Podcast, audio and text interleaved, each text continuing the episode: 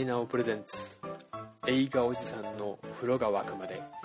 略して風呂湧く。おはこんばんちは、ワイナオです。今回は2015年上半期スペシャル、上半期、ランキングスペシャルということで、ベストなんたらをしてみたいと思っています。僕が見てきた映画をランキングしちゃうんで、偏った内容になると思いますが、ぜひぜひ楽しんでいただければと思います。プラスアルファとしてワーストの方もちょこっと話したいと思うので、よろしくお願いします。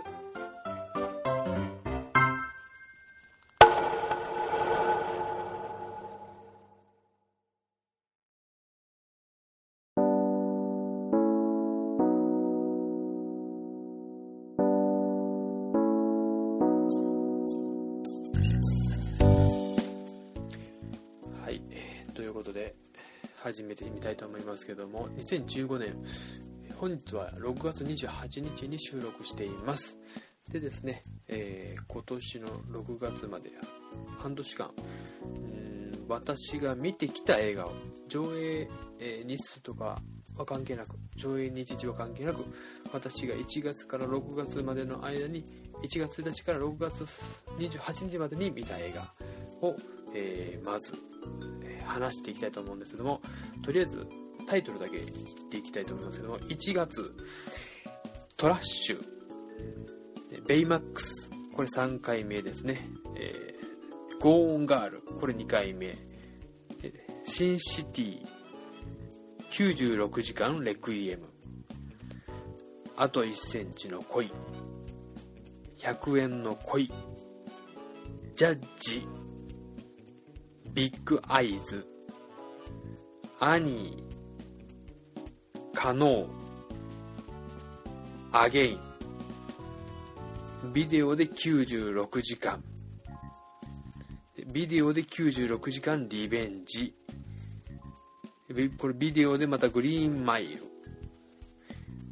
ビデオでスタンバイミー、ビデオでレ・ミゼラブルということで、1月は映画館で12本、ビデオで5本ですね。2月が、ジョーカーゲーム、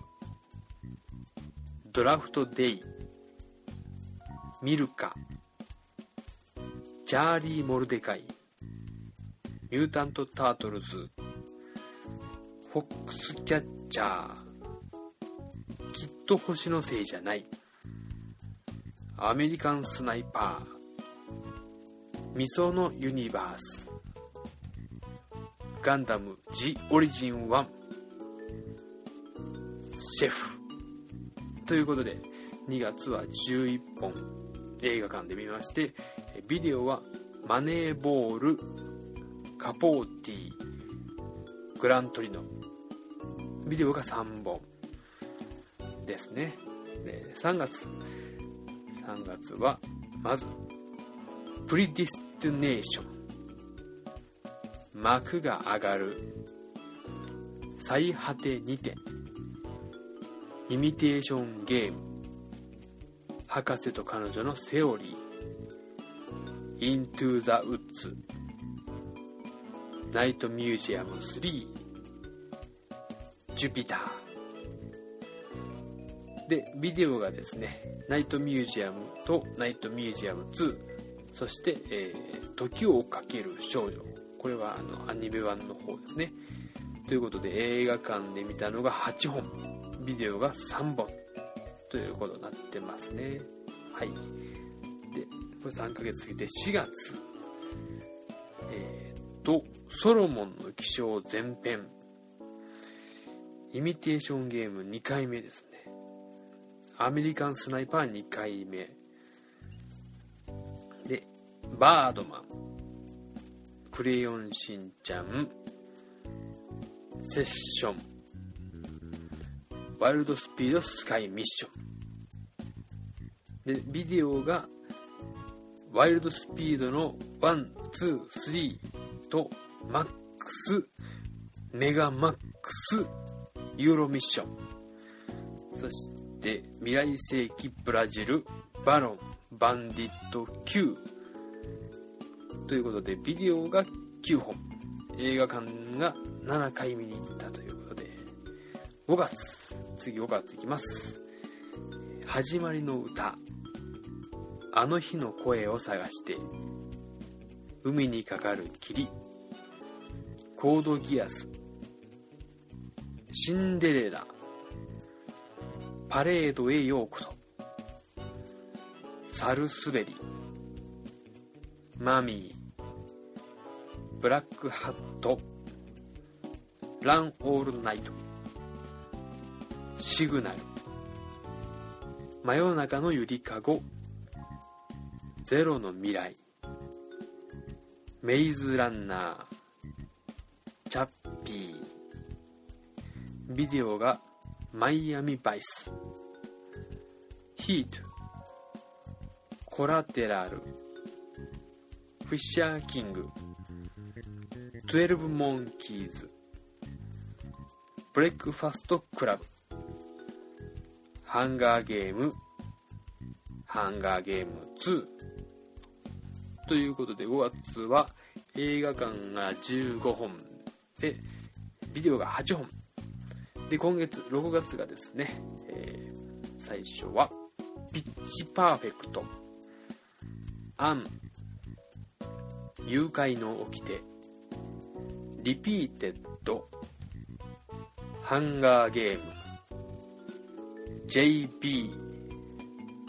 サンドラの週末、トゥモローランド、広角機動隊、マッドマックス怒りのデスロード、海町ダイアリーで、ビデオがですね、ターミネーター1、2、3、4、マッドマックス1、2、3、アベンジャーズ、アイアンマン3ということで、映画が11、ビデオが9本ということで、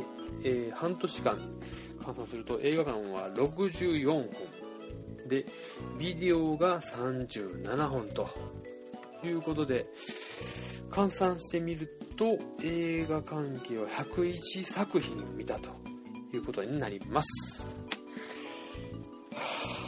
思ったより見てたかなというのはありますね。1月2月3月、どうしても映画館に見に行く作品の過去の作品関係を見たいというのがありますので、その関係で見ているものが多い。ワイルドスピードなんかは1から6まで見ましたからね。で、ナイトミュージアムも見たことなかったの見たりとか、あとは、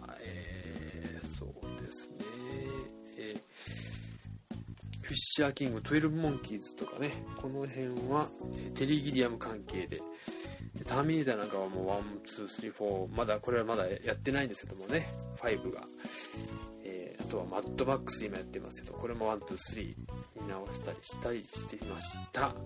ういうことをしてると映画館で64作品、ビデオで37作品ということで、映画好きの人から言わせたら普通だなと言われそうな、むしろ少ないんじゃないのって言われてしまいそうなで、一般の方からしたらバカなんじゃないのって言われるぐらいの本数を見る機会になりまして、一応ね、働いてるのもいますし、他にも好きなこといっぱいあるんで、もっと見たかったけど、これが限界かなと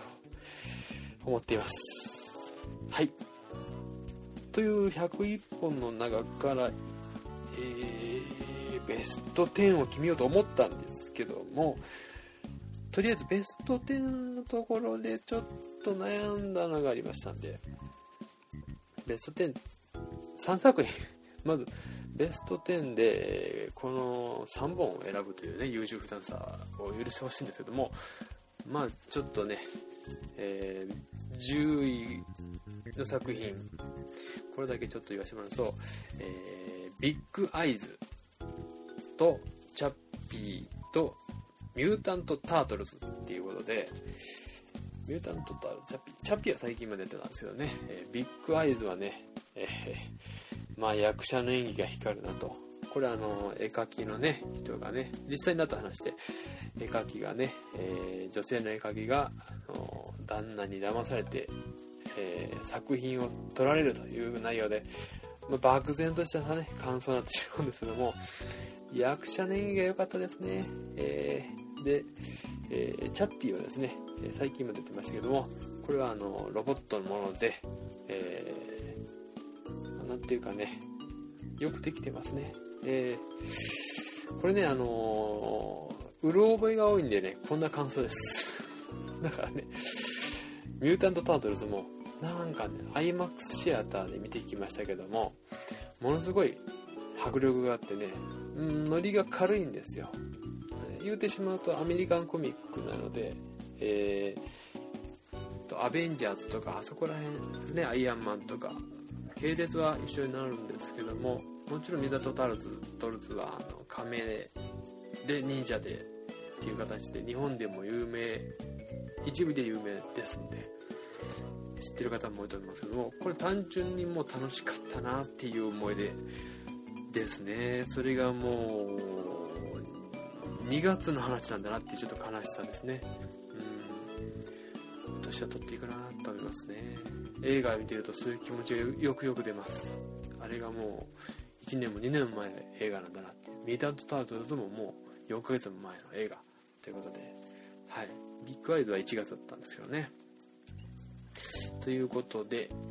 一応10位はこの3作品ということで漠然とした感想で終わらせたいと思います。で、9位からはですね、作品の解説を、映画 .com から、読んでいきたいと思っていくんで、それを読みながら作品の内容を目指したいと思っています。では第9位、海町ダイアリー、そして父になる、誰も知らないなどで国際的にも高い評価を受ける是枝裕和監督が第11回文化庁メディア芸術祭漫画部門優秀賞や漫画大賞2013を受賞した吉田昭夫の人気コミックを実写映画化、湘南を舞台に妹を迎えて4人となった姉妹の共同生活を通し家族の絆を描く、鎌倉に暮らす長女幸、次女吉野、三女知花の幸田家三姉妹のもとに15年前に家を出ていった父の訃報が届く。葬儀に出席するため山形へ赴いた3人はそこで異母妹となる14歳の少女鈴と対面。父が亡くなり身寄りがいなくなってしまった鈴だが、葬儀の場で毅然と立ち振る舞い、そんな彼女の姿を見た幸は鈴に鎌倉で一緒に暮らそうと提案する。その申し出を受けた鈴は幸田家の四女として鎌倉で新たな生活を始める。主人公の姉妹を演じるのは綾瀬はるか、長澤まさみ、果歩、広瀬すず。はい、これ9位、今やっているところで大ヒット中ですね。ランキング、今週の、6月20、21でも3位だったと思うんですけども、まだまだ、人気作品で、これは9位、まあ、もちろんね、4姉妹がね今をときめく人たちばかりですよね。綾瀬はるか、長澤まさみ、果歩、広瀬すずなんかは大抜擢という感じですけども、今一押しの感じでいろいろな、CM エラー出てますね。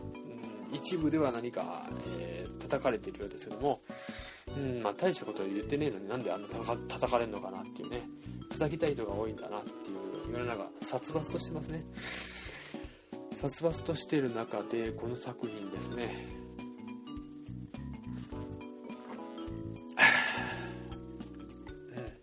もういいですね、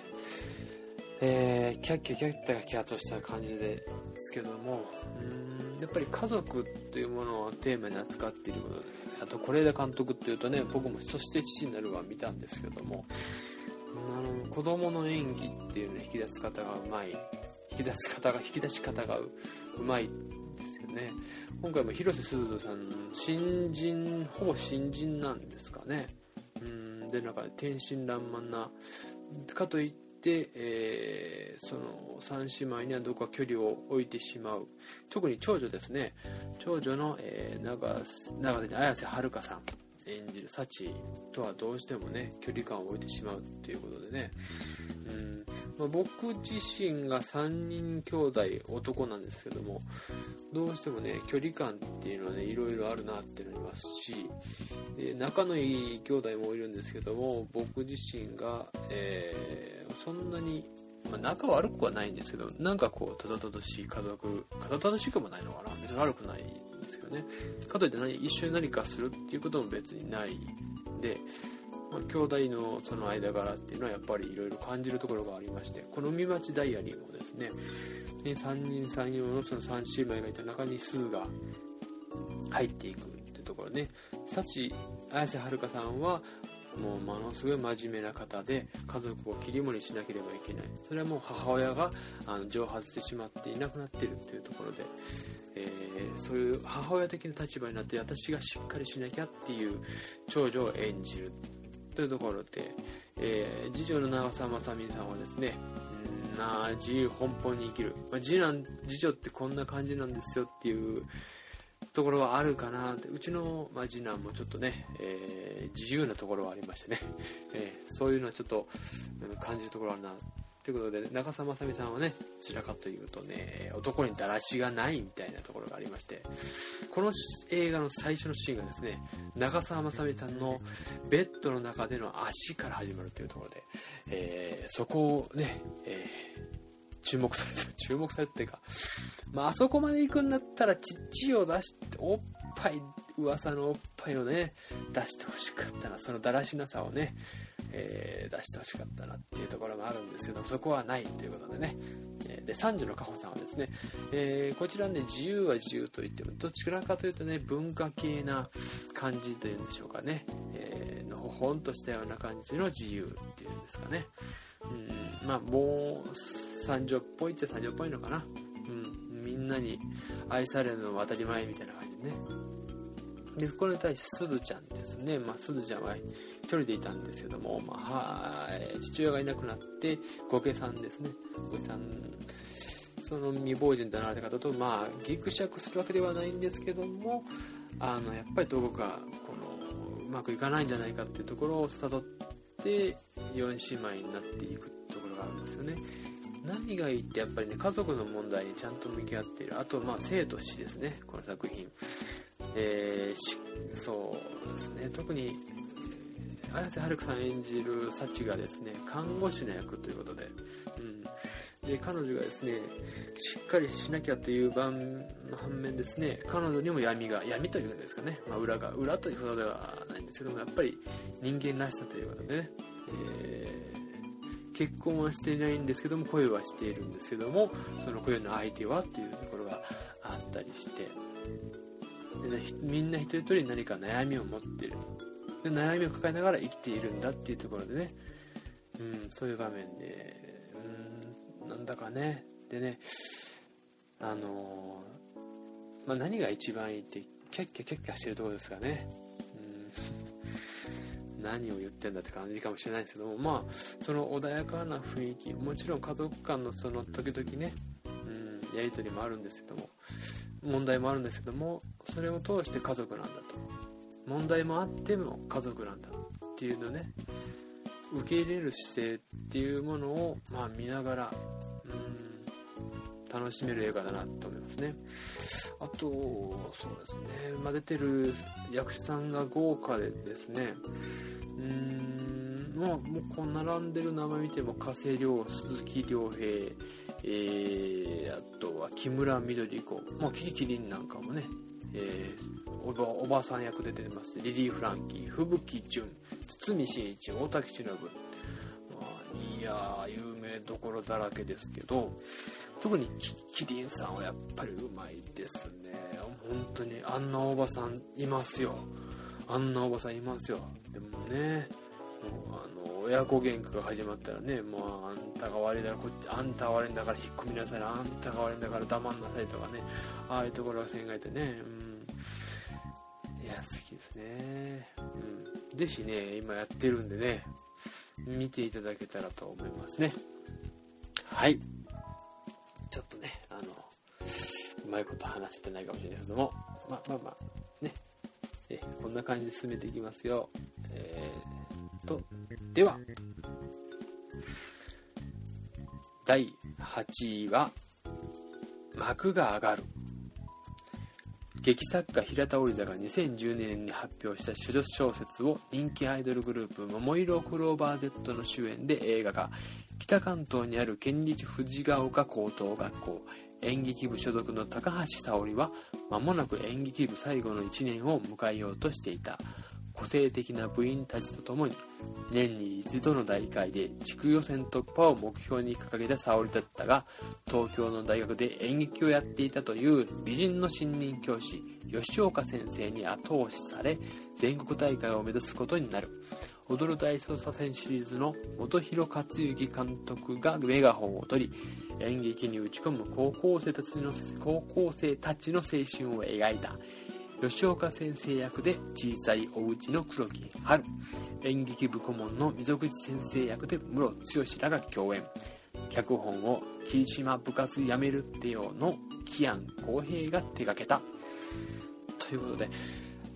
ももクロちゃんの作品、これも2月28日、もう4ヶ月近く前ですね。ももクロちゃんで出て、これは私のフロワークでも取り上げさせていただきましてね、一回ね生でね YouTube じゃない Ustream かで話をしたんですけども、まあその Ustream の話のように納得いかなくて取り直したのがあれなんですけどもね、それでもあの程度なのかと言われてしまえばそれまでなんですけども、まあとにかくね高校生青春、こちらの心をくすぐる内容ですよね。どうしてもその自分の高校時代もしくは、大学時代もしくは打ち込んでいたものですよね。何かしらあると思うんですけども、そういう自分が打ち込んでたものに重ね合わせてしまう、まあ、特に僕は同じように演劇やってましたんで、まあ、それに関する話だとかで、僕が唯一大学時代に書いた演劇のタイトルがそして違うそれでも幕は昇るですね。似たようなタイトル書いてるなという、まあ、内容はね三谷幸喜をパクったような内容だったんですけども、はい、平田織田はあまり馴染みがないんですけど僕は、はい、まあ、この作品に関してはその僕が過去にやった、感想をですね聞いていただきたいなと思うんですけども、やっぱりね黒木華さんいいなと思いながら見た思いがありましてね、はい、まあ、黒木華さんとあとねももクロちゃんファンじゃない人が見たら面白い、もうどんな感想を持つのかってのは聞いてみたかったんですけどね、うん、これはこのぐらいでいきますね。ちょっとお茶飲みましょうか。はい、いいですか。あ、緑茶がうまいね、いきましょう。次セッション。2014年第30回サンダンス映画画祭のグランプリ&観客賞を受賞を皮切りに世界各国の映画祭で注目を集め、第87回アカデミー賞では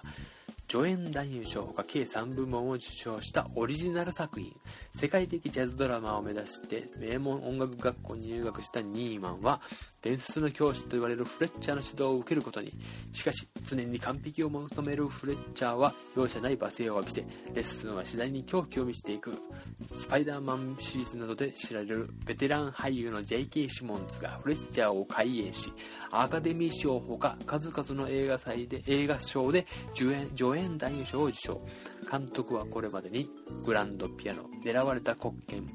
ラストエクソシスム2、悪魔の寵愛などの脚本を担当し、弱冠28歳で長編監督2作目となる本作を手掛けたデイミアン・チャゼルとということでセッションですね。これ一部ではいろいろと論争になりましたね。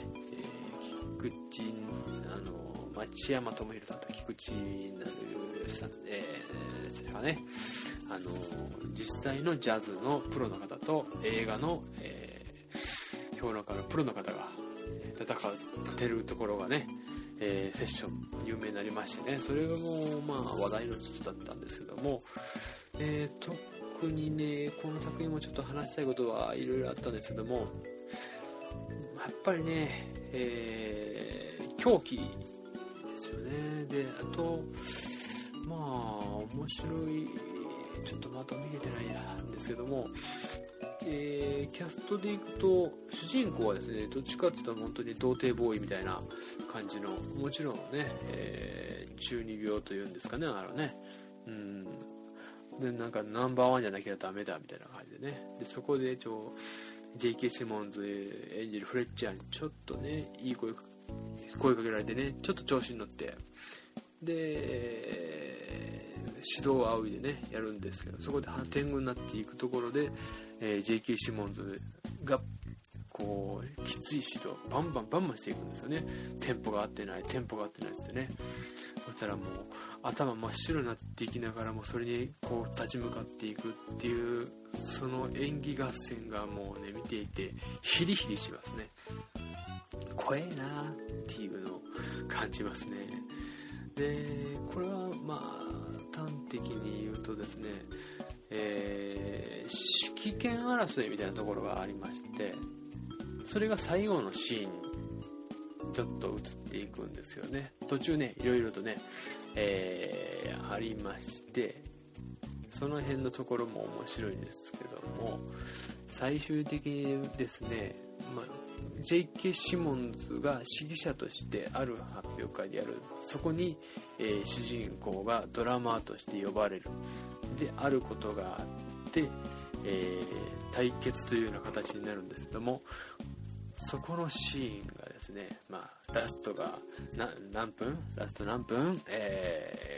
伝説を残すみたいなね煽り文句があったりしましたけども、そこの、争いがですね、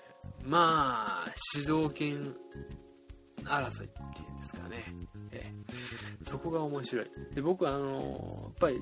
音楽が好きな友達に聞いたりするんですけど、ドラムって例えば他にギターとか、ボーカルとかですかねとかは、やっぱり失敗しても大してあれはないけど、ドラムってやっぱり失敗すると他の楽器が、テンポ崩れるから大事なのっていう風なね話を聞いていて、やっぱりドラムがバンドのねそのテンポを決めるからドラムって大事だっていうことをね教えてもらって決めていると、なんとなくねその主導権争いっていうんですかね、その点がね最後のところで生きてきてますね。途中のねところでもね2人のせめぎ合いっていうか、一方的にシモンズが攻めて主人公が追い詰められるってとこもあるんですけどね、どうせなら映画館で見てほしかったんですけどね、もう4月17日って今やってるところってちょっとしかないんじゃないかなと思うんですけども、やっぱり家で見るとねヘッドホンして部屋暗くしてっていう環境を作ってならまだいいんですけども、映画館だと人が見てますしね、その音がいいですからね、そういう環境で見れたら一番いいと思うんですよね。